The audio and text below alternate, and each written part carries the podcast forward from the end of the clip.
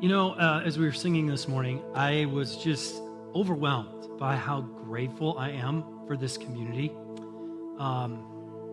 First of all, guys up here, that was unbelievable. It was really something. But the people of this community inspire me to want to be a better pastor. And I think it's what is of greatest value here. Yeah, we're going to look at God's word. We're going to sing. We're going to hear. But let's not forget that we're in this together right this morning. And so I'm going to have us do something we don't normally do this morning. I want you to stand to your feet, and I want you to look somebody in the eye and say good morning this morning. And remember, you're part of this community, and so are they. Maybe a fist bump if you're germaphobe. Just say good morning.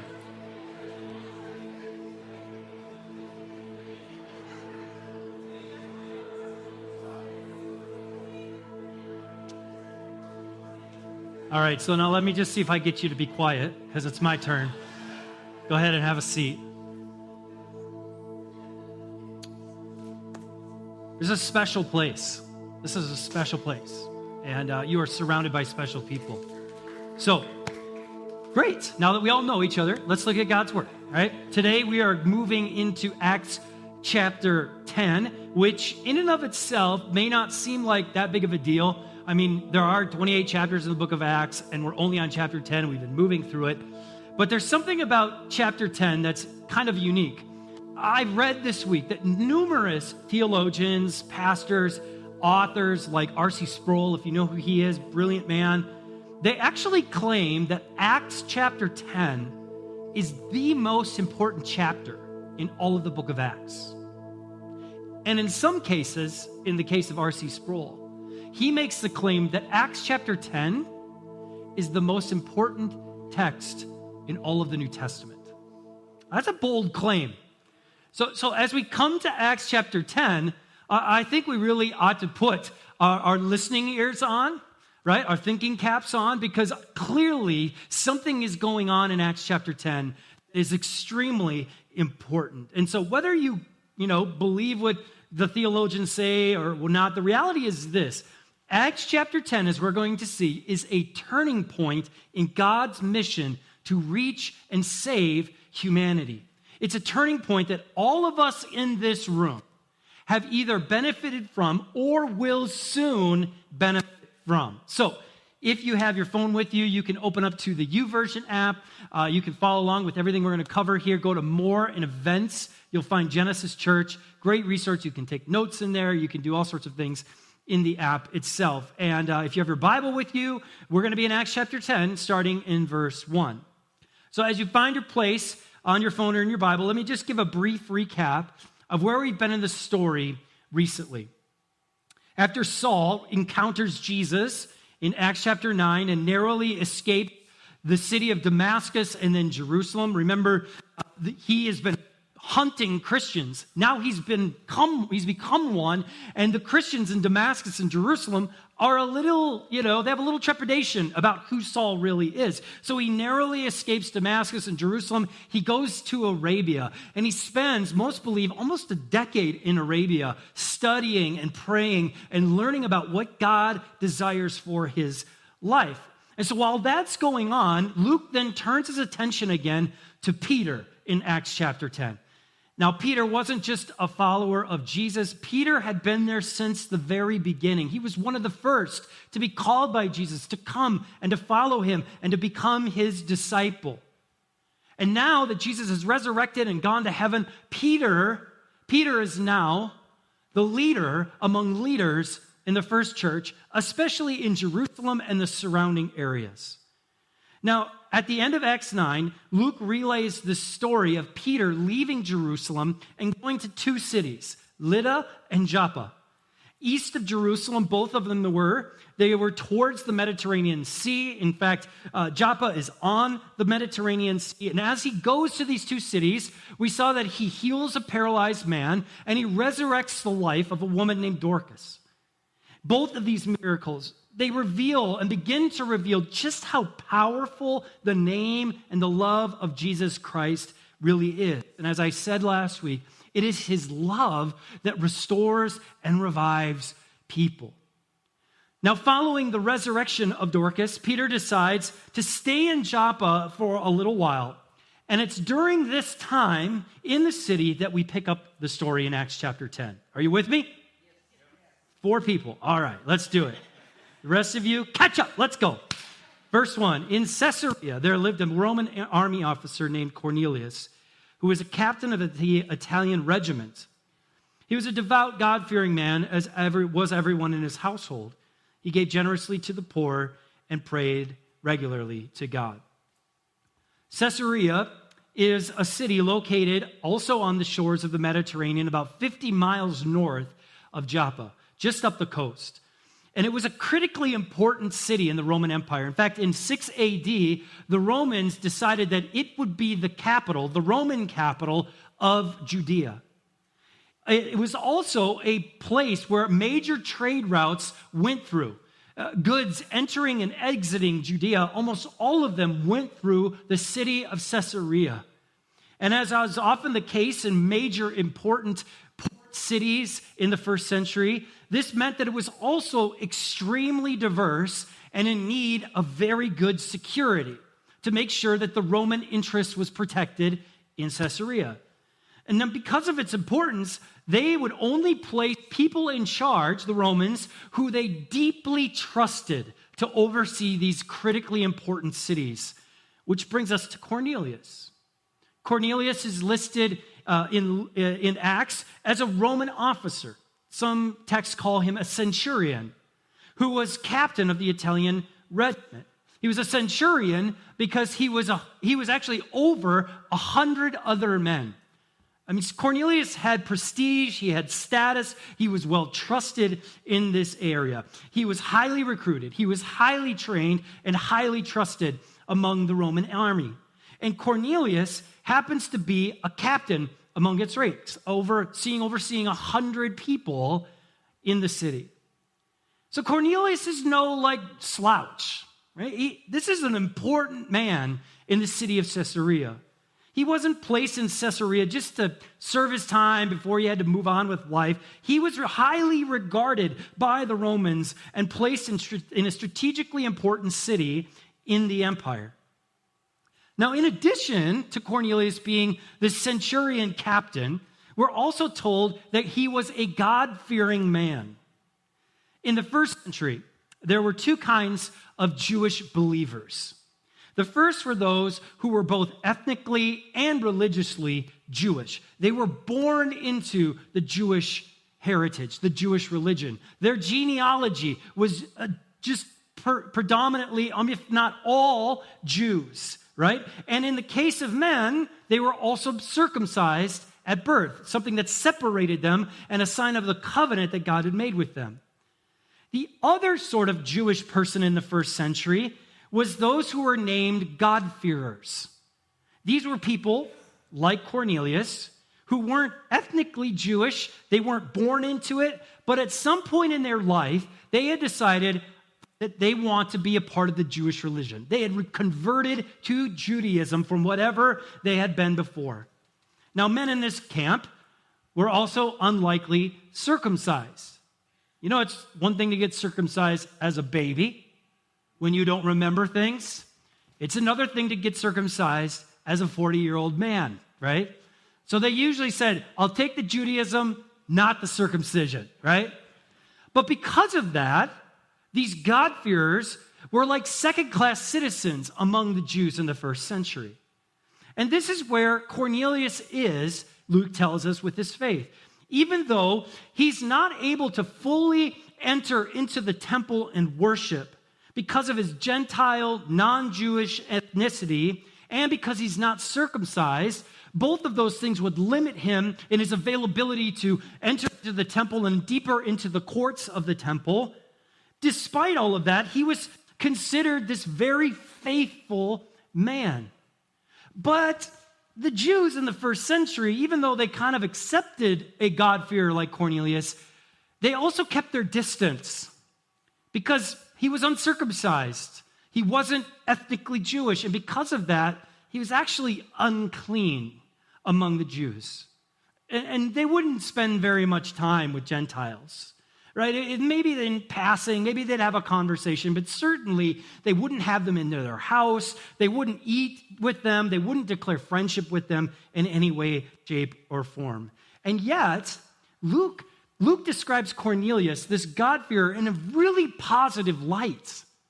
Even though the rest of the Jewish world may consider him unclean or a second-class citizen among them, Cornelius has gone all in with his faith. Luke says that Cornelius was a devout, God-fearing man who was generous to the poor and who was committed to prayer.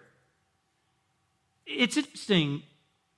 Cornelius is highly respected and honored among the Romans in the Roman Empire. And also, he's actually highly regarded among the Jewish Christian population in Caesarea. That was a very rare combination for anybody, especially a centurion like Cornelius.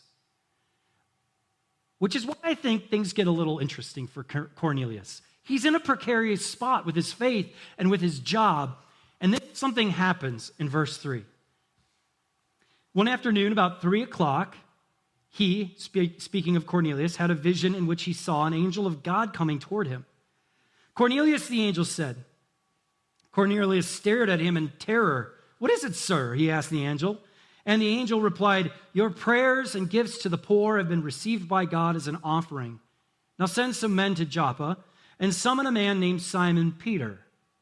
As soon as the angel was gone, Cornelius called two of his household servants and a devout soldier, one of his personal attendants, to go see him. He told them what had happened and sent them off to Joppa. So Cornelius has this vision. The angel comes. He tells them, "Go to Joppa, see this guy, Simon Peter, send some people to go do that." Now, this has happened numerous times in the Old and the New Testament.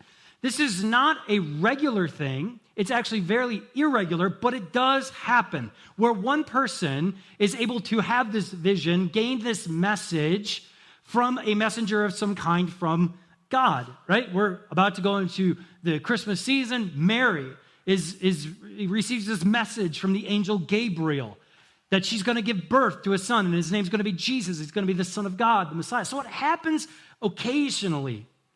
And because of what we know of Cornelius, it's likely that when the angel spoke to him, he was praying. 3 o'clock in the afternoon was a typical time for Jews to pray. In fact, still today, Jews pray morning, noon, and in the afternoon, usually around 9, noon, and 3 p.m. It's a dedicated time to spend in prayer. And so Cornelius, as he's praying at 3 o'clock, has this vision of this angel. This angel gives him this precarious message to go find this random person, at least by his standards, in Joppa. It would have been a massive surprise to Cornelius what was going on, which I think is why Luke says he was terrified. Now, I have never had a vision from an angel, but I'm guessing if it happened, I too would be terrified. That would be a sight to behold. So surprised is Cornelius that Luke records he's terrified, and yet he responds to the angel, right? And he's told that God looks on him with favor because of his faith and his prayers and his generosity. And so he tells them, send some people to Joppa and meet Simon Peter. And Cornelius does what anybody should do after seeing or hearing from an angel. If any of you ever hear or see from an angel, do what Cornelius did. Do what they say, okay? Just do what they say. Trust it. He does what he's told. He sends the men to Joppa. Luke then cuts back to Peter. So he spent some time talking about Cornelius. Now Luke talks about what's going on. At the same time, this is all happening with Peter. Verse 9. The next day, as Cornelius' messengers were nearing the town, Peter went up on the flat roof to pray. It was about noon, right? Again, this is when he would have prayed, and he was hungry. But while a meal was being prepared, he fell into a trance. He saw the sky open, and something like a large sheet was let down by its four corners. In the sheet were all sorts of animals, reptiles, and birds. Now, similar to Cornelius, Peter is spending some time in prayer on the roof of the building he's at. It's around the noon hour. And like Cornelius, Peter is given this message. He's given this vision. And it's not nearly as clear-cut as what Cornelius has received. The vision is of a sheet that's covered in all of the animals and reptiles and birds. We can only imagine all of them, or at least most of them, are on this sheet. And then God pairs this vision of this sheet that's hanging down with this message. Verse 13, then a voice said to him, "Get up, Peter, kill and eat them." The sheet obviously displayed, again, various animals, some of which we can only imagine were considered clean by Jewish standards, and some that were considered unclean by Old Testament law. Now, in Leviticus chapter 11, way back in the Old Testament, God gives the people of the Jewish people dietary standards to follow as a way of setting them apart from the rest of the world.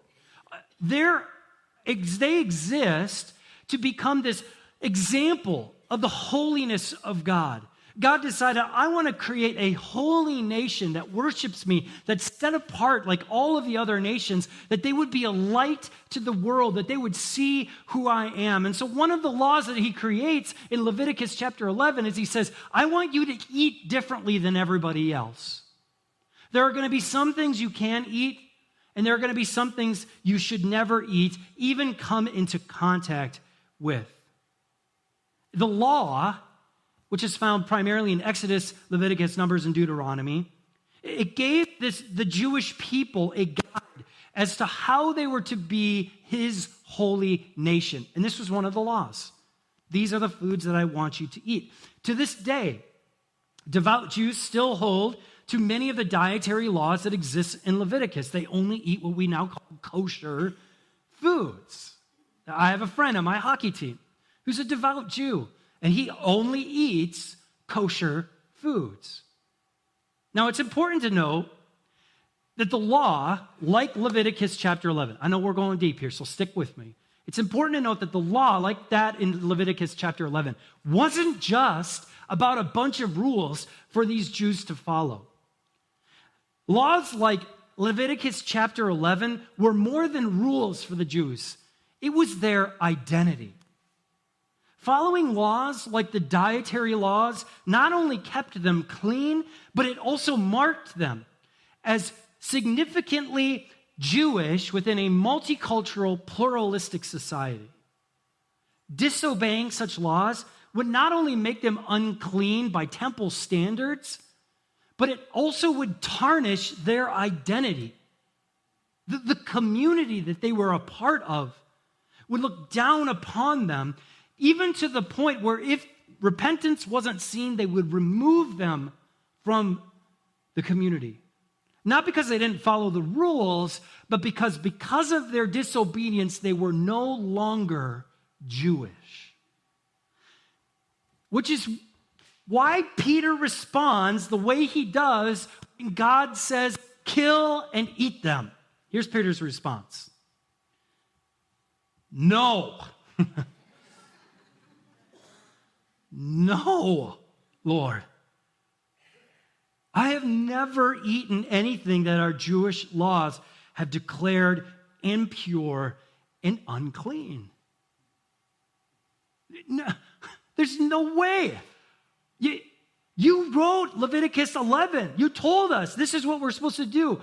I'm the 25-year-old man. I've never eaten any of the things that you just displayed. How can you possibly ask me to do this? Look, this is a bold response. And we know about Peter in the New Testament. He's a pretty bold guy.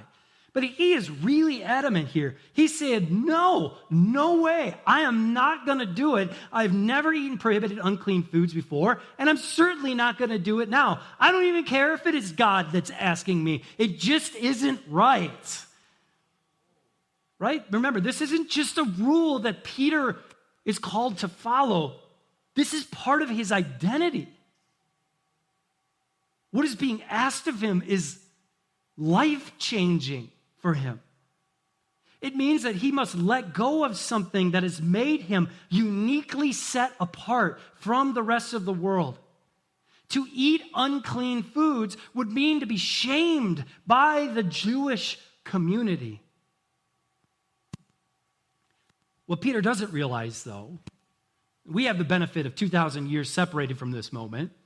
What Peter doesn't realize, though, is that in this moment, God is declaring something new is happening. Something that is the first step in making the good news available to all people. Verse 15, Peter says, no, there's no way, I'm not going to do it. Verse 15, the voice spoke again, do not call something unclean if God has made it clean. And with that, God repeals the Jewish dietary laws. You can eat bacon now. Aren't you excited? There's something much deeper going on here, right? I mean, he's saying to Peter, hey, look, go have some bacon. It's okay now. But there's something so much more meaningful and deeper than just him repealing some laws. What's interesting is that Peter is obviously not buying it, because look at what happens in verse 16. It says the same vision was repeated 3 times. Peter's like, no, you're not hearing me, God. I am not doing it.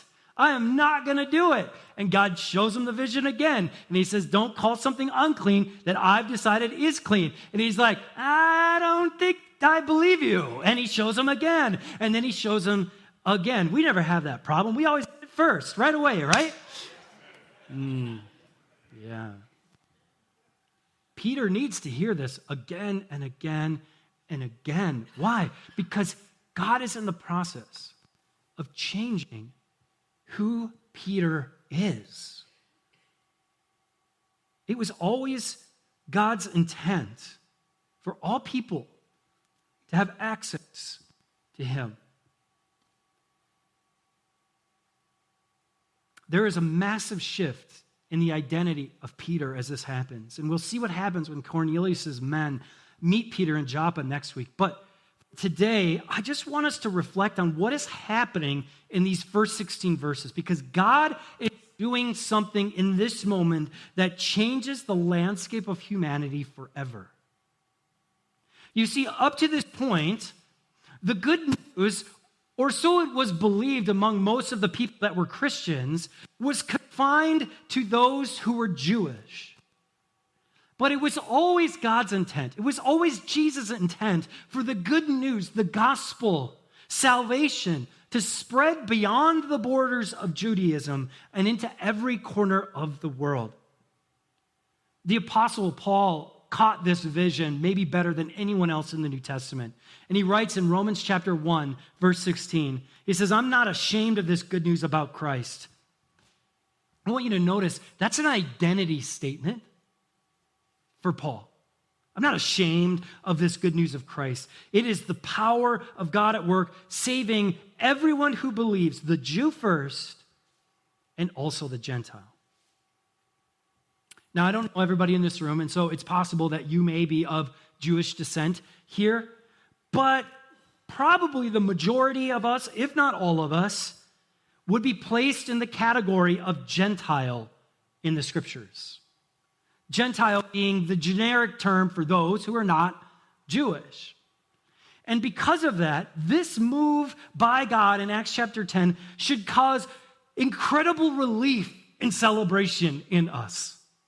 Because in it, God is saying the law, it doesn't keep people clean. It doesn't redeem people. It doesn't forgive people. It's only Jesus that a person is made clean, that a person is redeemed, that a person is forgiven, no matter who they are, Jew or Gentile, male or female.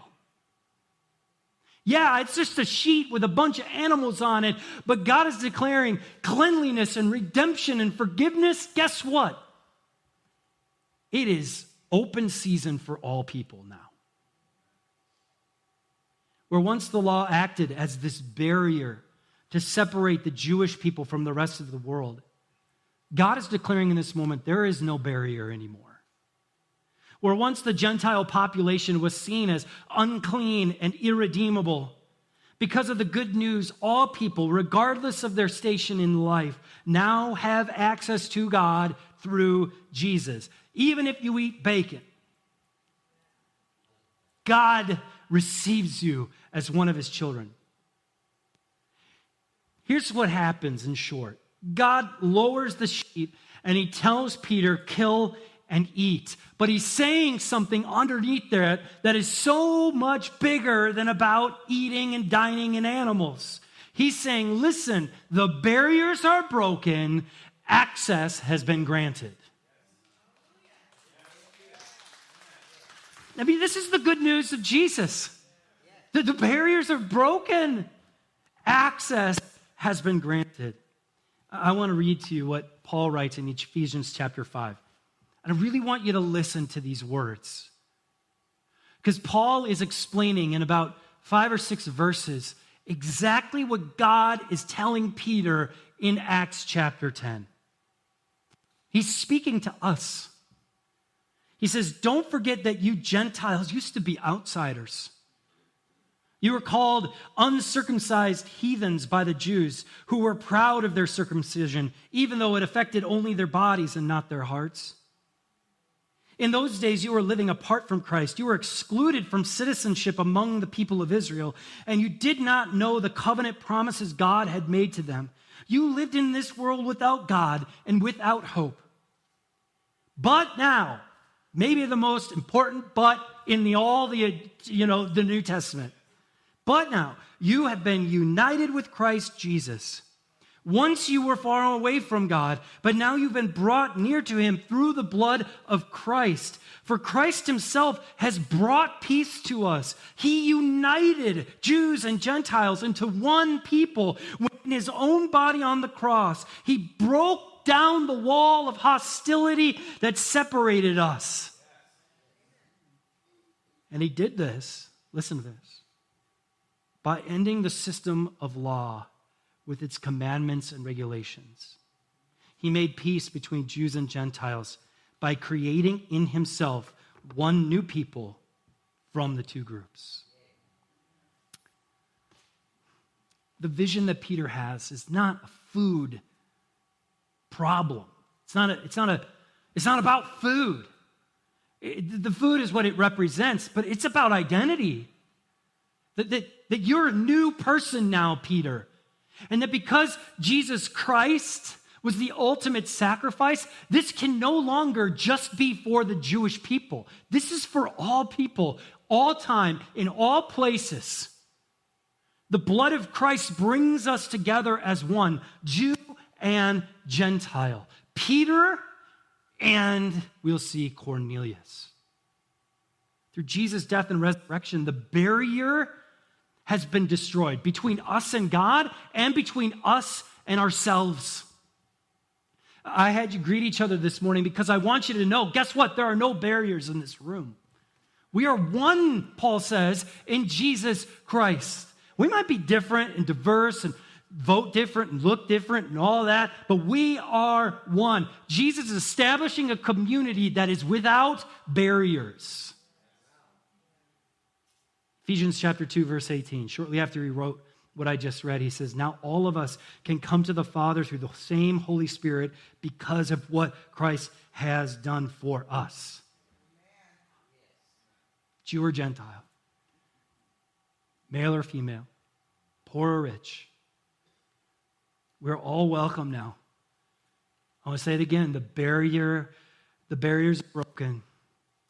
Access has been granted. Now, it's unfortunate because I think we love that message, but I think we also have a hard time really believing that it's true. In fact, I think there's a barrier in our lives that is the biggest lie Satan tries to get us to believe. And it becomes this enormous barrier to God and the access that can only be granted by him. You know, it's funny. We read this and I read it and I think this just seems too good to be true sometimes. Right? Like God just, he came for me. Have you not seen who I am, what I've done? Do you not know what my past looks like? No barriers, full access. It seems a bit much at times. And that thinking comes because underneath is this kind of thinking is a barrier that dominates us, a barrier that Jesus destroyed on the cross, but that keeps being placed in our lives. It's the same barrier that Peter had to contend with in Acts chapter 10. Because the repealing of the dietary laws in Leviticus chapter 11, again, it wasn't about food, it was about identity. And there is one thing that can keep us from a new identity in Jesus. Even Peter needs the vision to be sent to him 3 times in order to get past this barrier that keeps people from God. I'm going to spell it for you. Here's the barrier that keeps us from God more than anything else. S-H-A-M-E. Shame. Peter says, no, I am not going to do this, God. And why does he say no? Because he's created this barrier. This barrier has been created that's saying if you do that, you're unclean. Shame on you. How dare you relinquish your Jewish identity and go eat with Gentiles or eat even in the same way that Gentiles do. Remember, Judaism is not just a religion, it's this identity. And in an honor and shame culture, going against what was believed, what was taught, would mean a person was separated from God and the community. In other words, I think the reason that Peter is constantly saying no is he's thinking that has to be too good to be true. And if I do that, then I'm going to live in shame the rest of my life. And in the same way, we carry shame around with us. And in doing so, we are building up a barrier that Jesus came to destroy. Your shame will keep you from truly experiencing the abundant life Jesus taught. It just will. I believe it is the barrier that God wants to break down and destroy in your life. On the cross, it says in the book of Hebrews, it says that he died and he broke the power of sin and shame. That barrier was broken. Look at what it says in Hebrews chapter 4, verses 15 and 16. It says, this high priest of ours understands our weaknesses, speaking of Jesus, for he faced all the same testings we do, yet he did not sin. And what does the author say? So let us come boldly to the throne of the gracious God. There we will receive his mercy and we will find grace to help us when we need it most. Listen, the gate has been opened. The barriers are broken. Your shame, for whatever it might be, maybe it's your past, maybe it's your childhood, maybe it's things that you've just been out of your control that you live with every day. And by the way, let's just distinguish between guilt and shame for a second. Guilt is actually a good thing in our life. Guilt will tell us, you did something bad, and you should not do that again. You know what shame says to us, though? You are bad. Shame says, oh, man, you messed up there. You failed. Do you know what? Or excuse me, says that. Do you know what shame says to us? You're a failure. It becomes hardwired into our identity, just like it was hardwired into Peter when God shows him this sheet.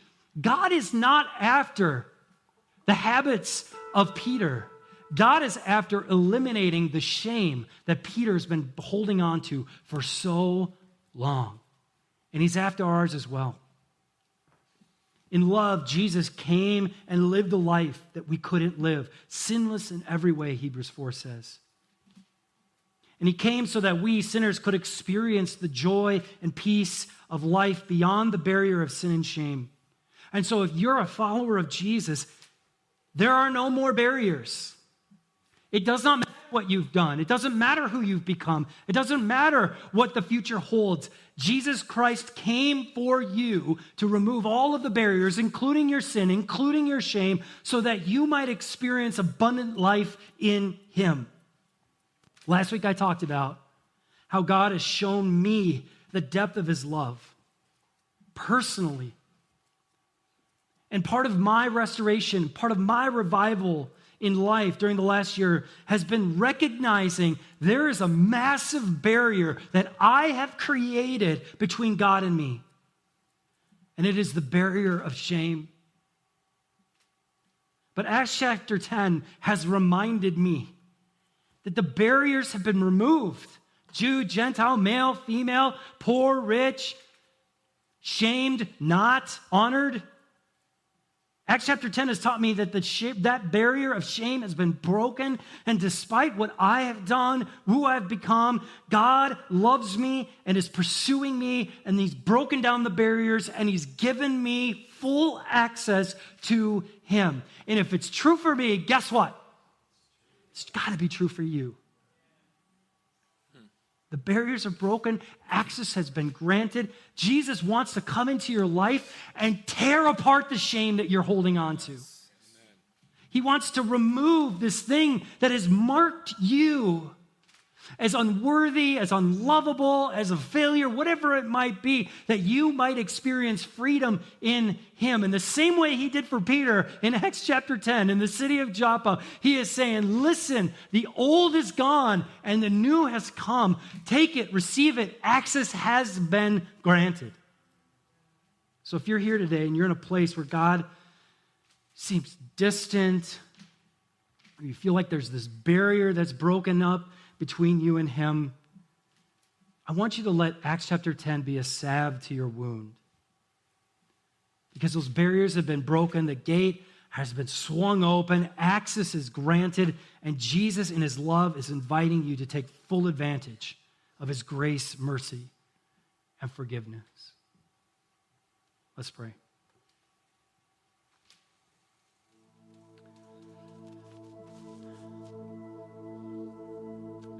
God, there's just so much to say. There's just so much to take away from this 16-verse passage. But I just want to first say thank you. Thank you that you opened the gate wide to all of us. Regardless of who we are, regardless of what has gone on, regardless of our past, you have swung open the gate and welcomed us home. And through Jesus' death and resurrection, the barriers are broken and access has been granted. But Lord, like Peter, as he said, no, I won't do that. No, I won't do that. No, I won't do that. We still carry with us shame, God. A barrier that keeps us from experiencing you in your fullness. A barrier that keeps us from one another, from loving one another well.